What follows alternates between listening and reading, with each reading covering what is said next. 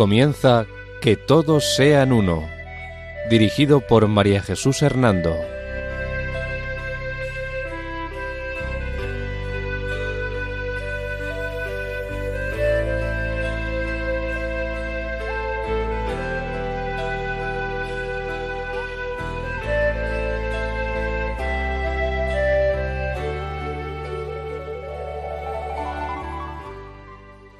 Buenas tardes, queridos oyentes de Radio María.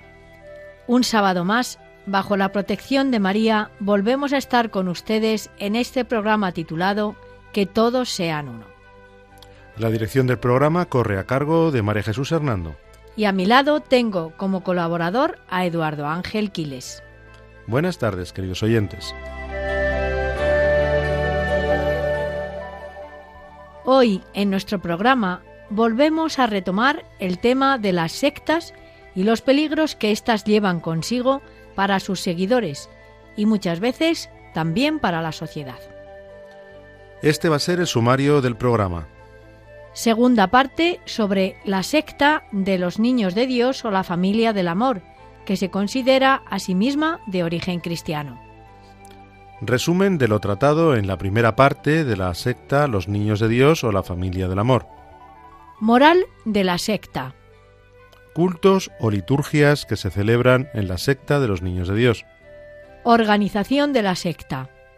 Métodos de captación de la secta de los Niños de Dios. Análisis de la secta desde la visión cristiana. Noticias negativas sobre esta secta en varios países del mundo. Resumen de lo tratado en el programa sobre la secta de Mo. Noticiario.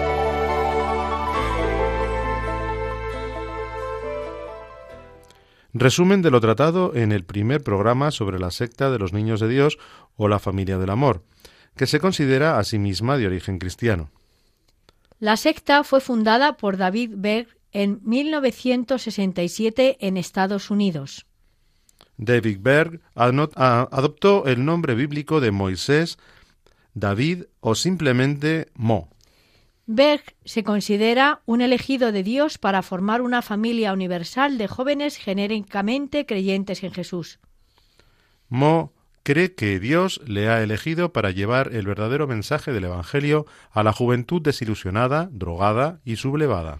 Según Berg, Dios es amor y el amor es sexo que no tiene límites de edad. Berg falleció a los 75 años en 1994. En su doctrina acogen algunos aspectos del cristianismo y los manipulan. Por eso tienen la Biblia manipulada e interpretada a conveniencia de la doctrina que el fundador ha dado a la secta.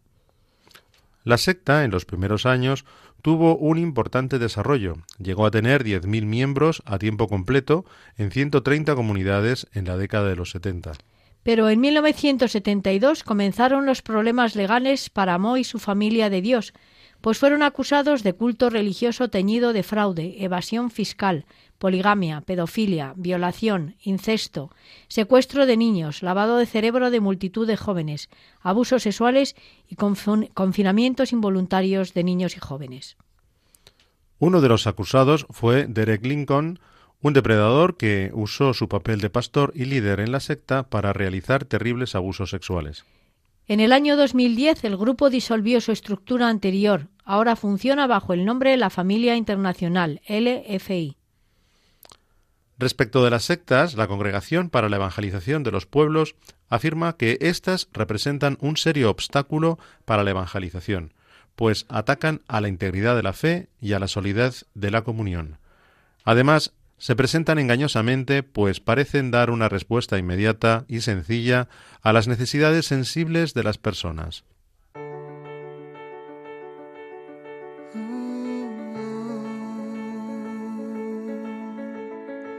Se encuentra el aire con el aguacero, se tiñe el cielo de azul sincero. Son los acordes de un verso en te quiero. Es un poema el que vives por dentro. Es como lluvia que alimenta el río, como la fuerza que sostiene el brillo. Es ese brillo que alumbra el camino. En mi camino estarás mi amigo. No encuentro las palabras que expliquen lo que siento. Sin verte sé que estás, es importante, lo comprendo. Tal vez nunca te vea, pero en Dios tú y yo sabemos. Nos une la esperanza, una fe y nuestro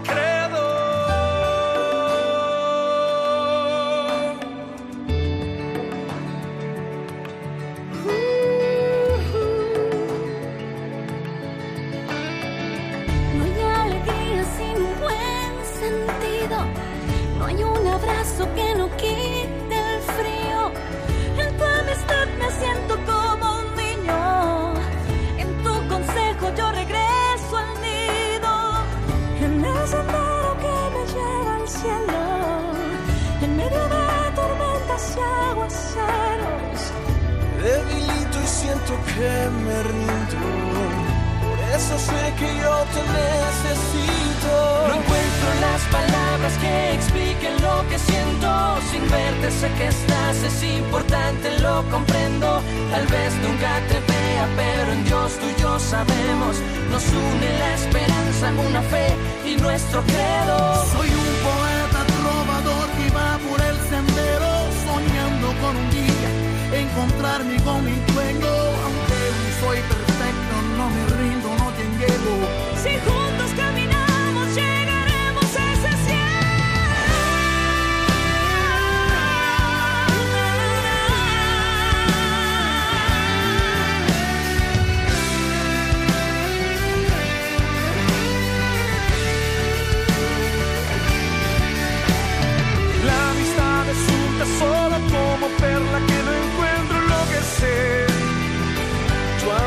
amistad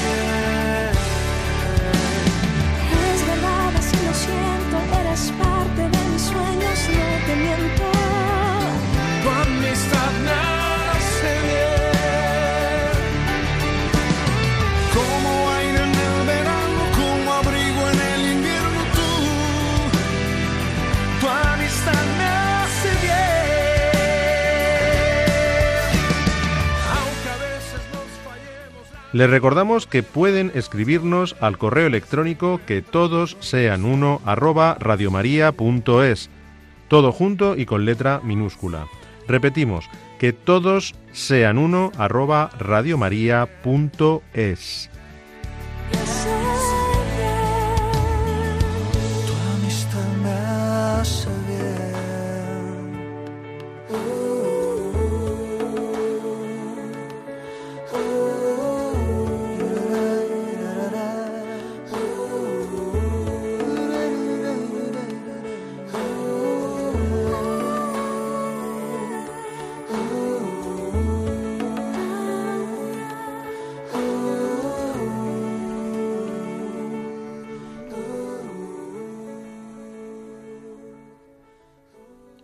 María Jesús, una vez que hemos hecho un resumen sobre la primera parte que trataba nuestro programa, sobre el fundador, la doctrina y el desarrollo de la secta, ¿podrías decirnos ahora cuál es la moral o las normas que plantea esta secta? Sí, claro, Eduardo. Vamos a explicar la moral tan extravagante que plantea esta secta. El fundador Mo exige a todo miembro de la secta que se arrepienta y confiese públicamente ante toda la comunidad todos sus pecados y todo lo que ha hecho mal. También exige el estudio de la Biblia tergiversada por él. Asimismo, todos deben leer el libro secreto o lo que llaman el Davidito, un manual de abuso sexual infantil promovido por el propio fundador y líder de la secta. Otra de las normas de la secta es vivir en colonias de 6 a 10 personas, apartados de la sociedad, del Estado y de todo sistema social y religioso. Por otra parte, todos los miembros deben guardar secretos sobre el lugar en el que viven y los niños no pueden jugar fuera de las comunas o mezclarse con otros niños. Por eso, las cortinas de las casas en las que viven deben estar cerradas y también estar eh, cerradas eh, las puertas a veces con tablas.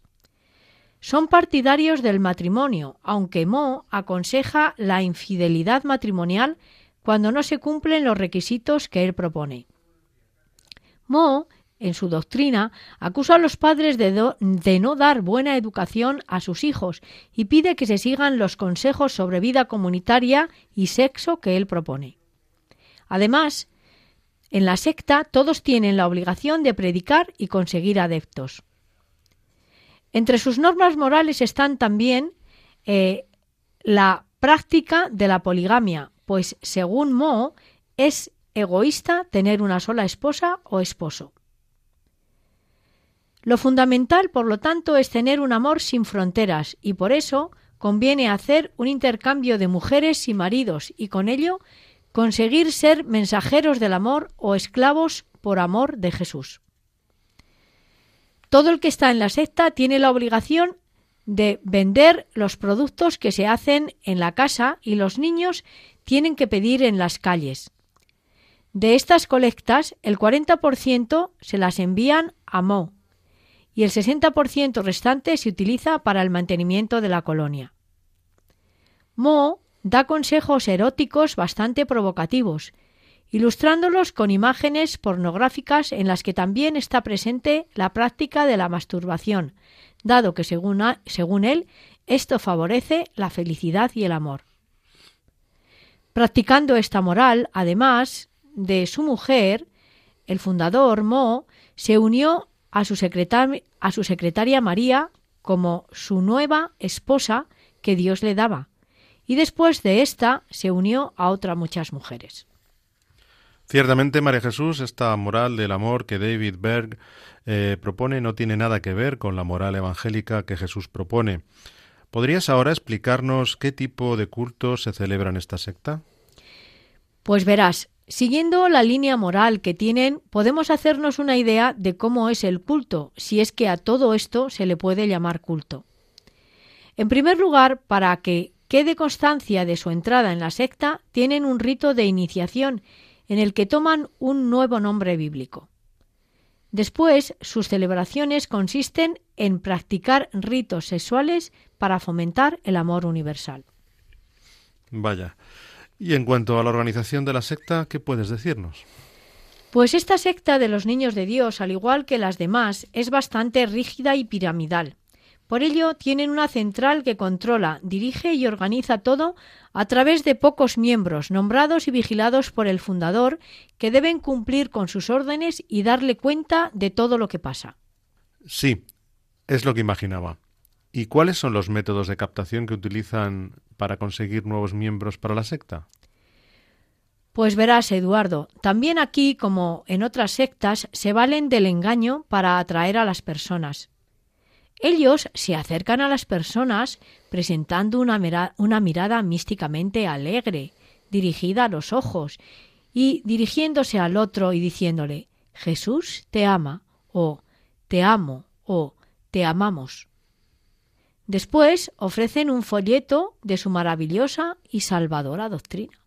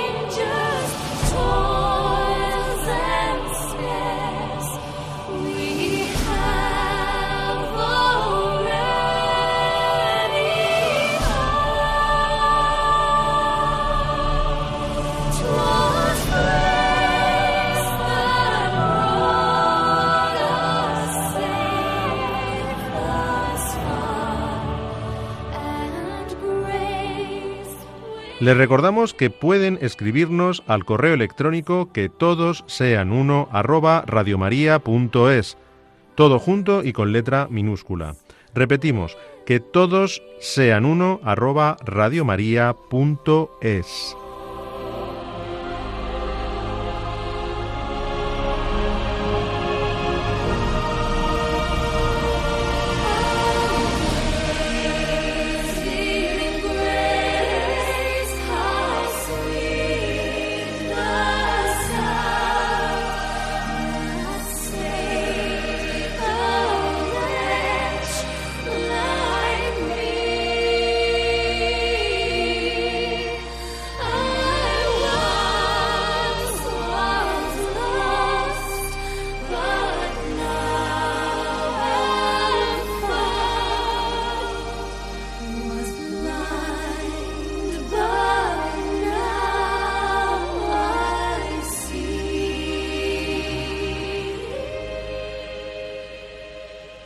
Jesús, realmente se me ponen los pelos de punta escuchando las prácticas de esta secta y la corrupción en la que viven.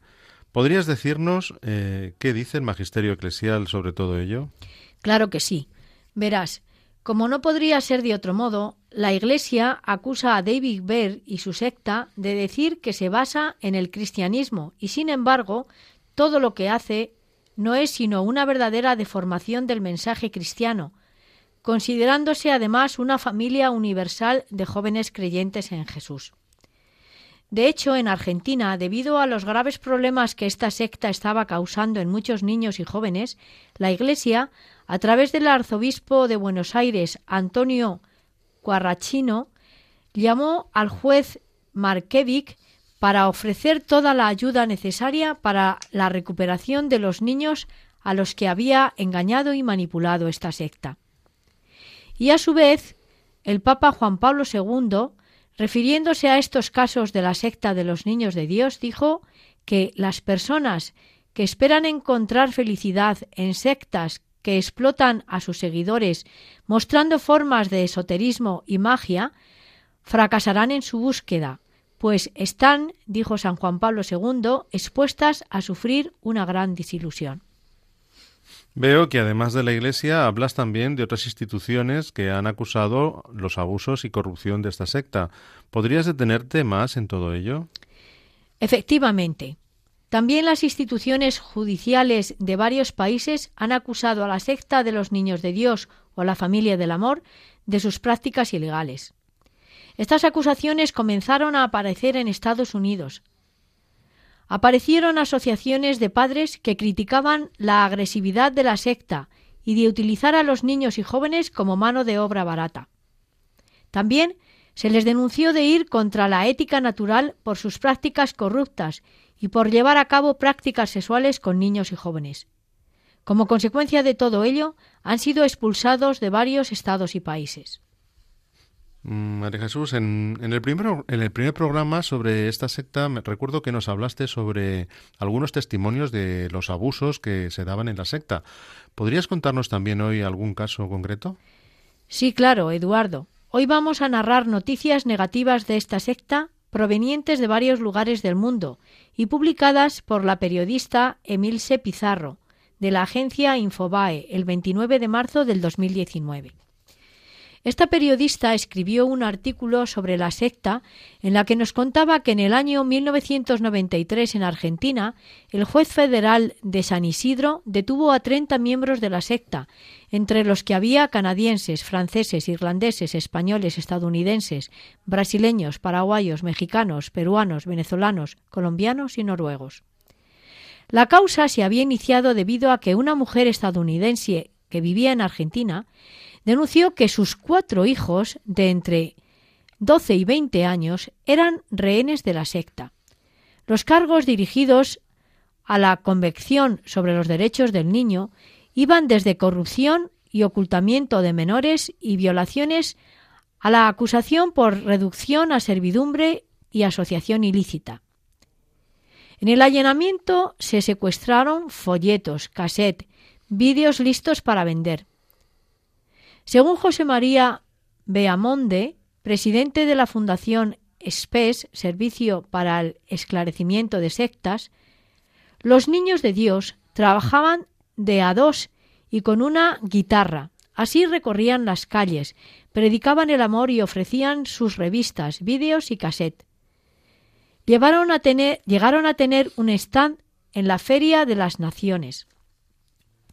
De lo recaudado, el 40% quedaba para la colonia y el 60% se le enviaba al, al fundador, Mo, aunque nunca se supo dónde vivía realmente este hombre. Noticiero del futuro y El tiempo del fin eran dos de las publicaciones. Algunos títulos de canciones, Prueba, tal vez te guste, Te quiero dar mi luz, Los modales, Los sonidos de la noche, todos editados por producciones Chiquivideo, también tuvieron una gran repercusión. Con las palabras del Evangelio y les dijo, Venid en pos de mí y os haré pescadores de hombres, que se encuentra en el Evangelio de Mateo capítulo 4 versículo 19, el fundador, Mo, las interpreta a su manera, diciendo que las mujeres deben ser las pescadoras. Ellas deben pescar y llevar a los hombres a través del filtreo al reino de Dios. Una de sus hijas, que abandonó la secta, declaró que su padre llevaba a cabo una prostitución que, según él, era religiosa. De ahí que en la secta de los niños de Dios se practicase el FF o el flirty fishing, pesca coqueta, desde el año 1974 hasta el año 1987. Entonces Mo decidió que ya no, lo usarían para conseguir dinero y fieles porque era demasiado peligroso.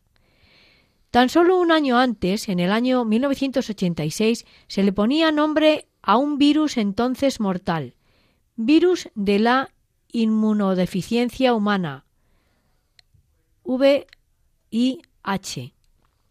Al día siguiente del allanamiento, el fiscal aseguró que tenía testimonios de gente que había recibido favores sexuales a cambio de dinero y que se habían secuestrado vídeos pornográficos donde se veía que los niños se movían como autómatas y que había discriminación racial, pues se rechazaban a los de piel oscura y a los judíos. Asimismo, una mujer que se vio involucrada en la secta contó que el líder, David Breck Omo, abusó de ella y la obligó a convivir con él durante más de un año. Además, añadió esta testigo que debido a todos estos abusos la, la tuvieron que extirpar las trompas de falopio debido a una infección porque casi muere. Pero en la secta la acusaron y acusaron su enfermedad de no tener la suficiente fe y que estar, estaba poseída por un espíritu diabólico y por eso tenía este problema en las trompas de falopio. Otro testigo y es miembro de la secta aseguró haber visto a una madre tener relaciones sexuales con su hijo de cinco años. También contó que en 1987 el grupo limitó el sexo con adolescentes por la cantidad de embarazos que había. Otro exmiembro habló de las noches románticas, donde chicos de 12 años en adelante veían cómo sus padres tenían relaciones sexuales entre sí y con otras personas. También entre los métodos revisados por el fiscal estaban los 268 chicos que eran alimentados a base de leche y cereales.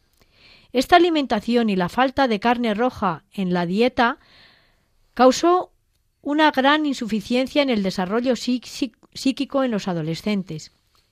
Por su parte, los líderes de la secta aprovechaban estos fallos en el desarrollo de los niños para que los chicos fueran obedientes y dispuestos a cualquier orden que se les diera, por más repugnante que fuera la orden que se les daba. El trabajo de la Fiscalía, así como la ayuda de la Iglesia en Argentina, hizo posible que se llevaran a cabo grandes redadas en varias casas y que los niños y jóvenes engañados por esta secta fuesen liberados y restituidos a sus padres. Asimismo, Este hecho permitió que la secta de los niños de Dios o la familia tuviese que dejar Argentina. Resumen de este segundo programa sobre la secta de los niños de Dios o la familia del amor.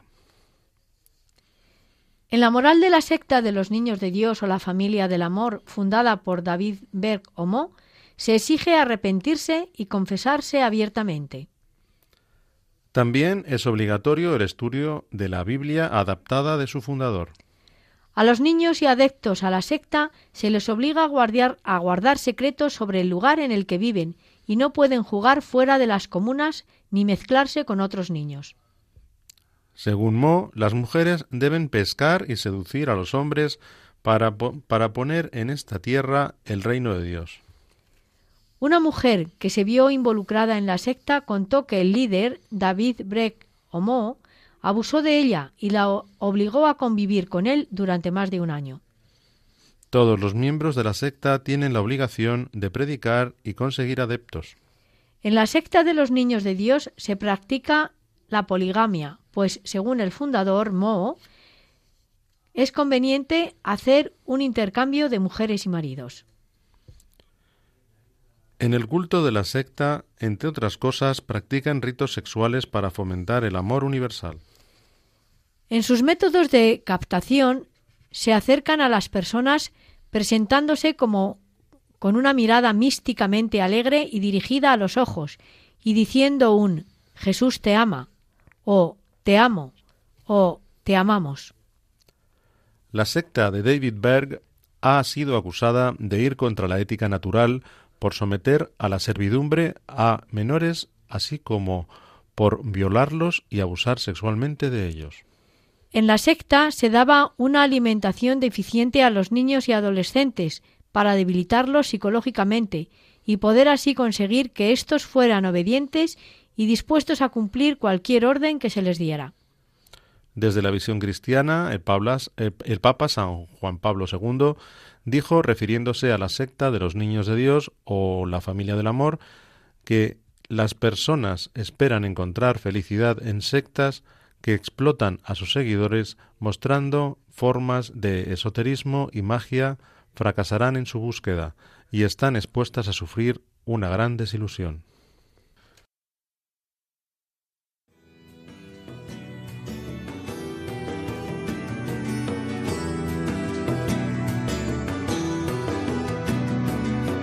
Empezó en Galilea.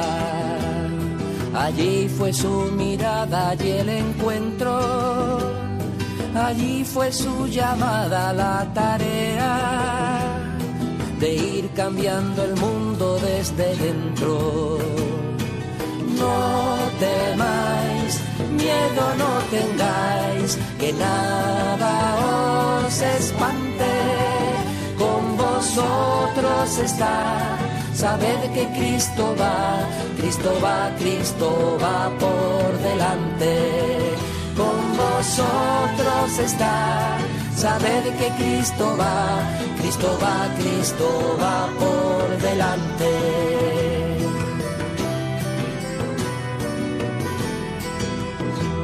No busquéis entre los muertos al que vive poneos en camino a Galilea. Jesús prendió este fuego que hoy recibes. Arde en su llama tú y que el mundo vea. No temáis, miedo no tengáis, que nada os espante. Vosotros está, sabed que Cristo va Cristo va, Cristo va por delante. Con vosotros está, sabed que Cristo va, Cristo va, Cristo va por delante.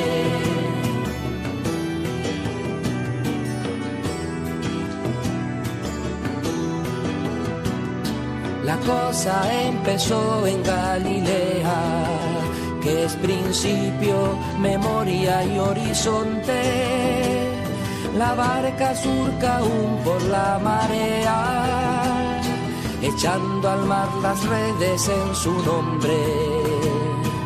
No temáis, no tengáis, que nada os espante, con vosotros está, sabed que Cristo va, Cristo va, Cristo va por delante, con vosotros está, sabed que Cristo va, Cristo va, Cristo va por delante.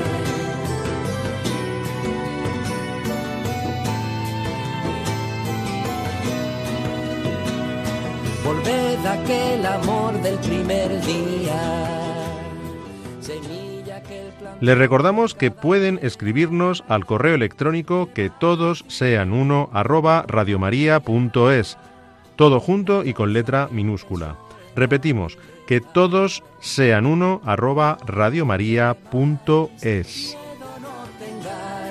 Que nada os espante con vosotros está. Sabed que Cristo va, Cristo va, Cristo va por delante. Con vosotros está. Sabed que Cristo va, Cristo va, Cristo va por delante. Cristo va, Cristo va por delante. Cristo va, Cristo va por delante.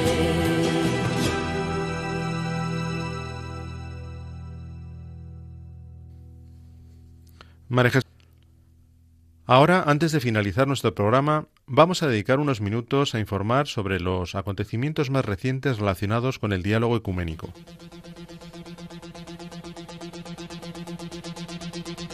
Noticias de carácter ecuménico.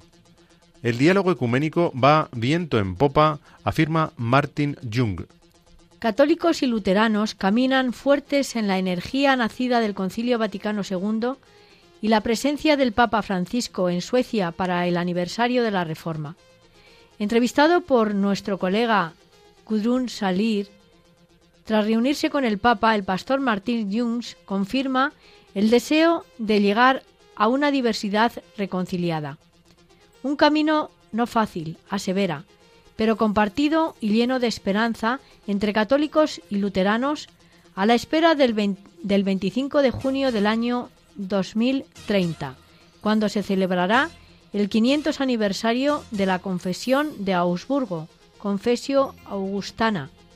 Tras el encuentro con el Papa en el Vaticano, el secretario general de la Federación Luterana Mundial, el pastor Martin Junz, en declaraciones a Vatican News, destaca la importancia de la conversación con Francisco y su estímulo para continuar con confianza en la oración incesante, en el ejercicio de la caridad compartida y en la pasión por la búsqueda dirigida a una mayor unidad. El patriarca de Antioquía y todo Oriente afirma la cercanía en la oración con el Comité Central del Consejo Mundial de Iglesias. En el mensaje especial recibido el 27 de junio por el Comité Central del Consejo Mundial de Iglesias, su beatitud Juan X, patriarca de la Iglesia Ortodoxa griega de Antioquía y todo Oriente, afirmó la cercanía de la oración en el acompañamiento al trabajo de la reunión mediante la comunicación con los comprometidos delegados del Santo y Apostólico Patriarcado de Antioquía y todo Oriente. El patriarca afirma que está muy bien pensado el tema de la onceava asamblea del Consejo Mundial de Iglesias. El amor de Cristo lleva al mundo a la reconciliación y a la unidad. Como hijos añado, amados, añade el patriarca, los cristianos aprendemos sobre el amor a partir del ejemplo del amor infinito de Cristo por todos los humanos, cuando se entregó voluntariamente a la muerte para salvarnos del pecado y de la muerte, escribe. Muchas dificultades suponen todavía un desafío para nuestro movimiento hacia la unidad visible, continúa diciendo en su mensaje. Sin embargo, estos desafíos nos impulsan a orar sin cesar y a un profundo arrepentimiento.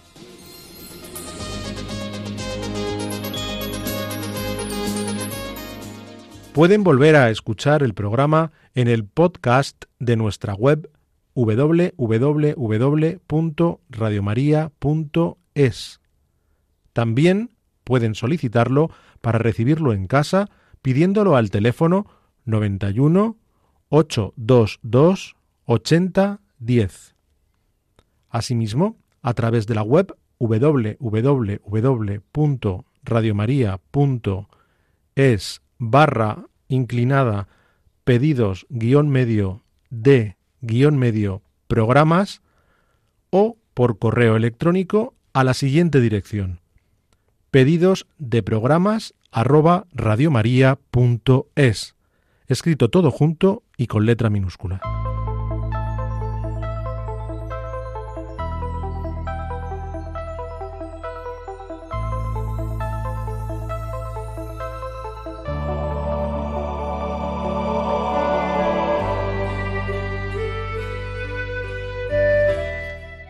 Bien, queridos oyentes, pues después de escuchar estas noticias, nos despedimos de ustedes.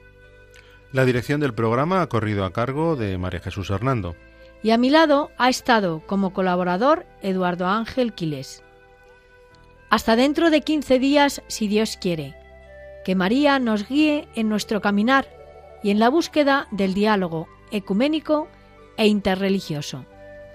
Buenas tardes y gracias por escucharnos.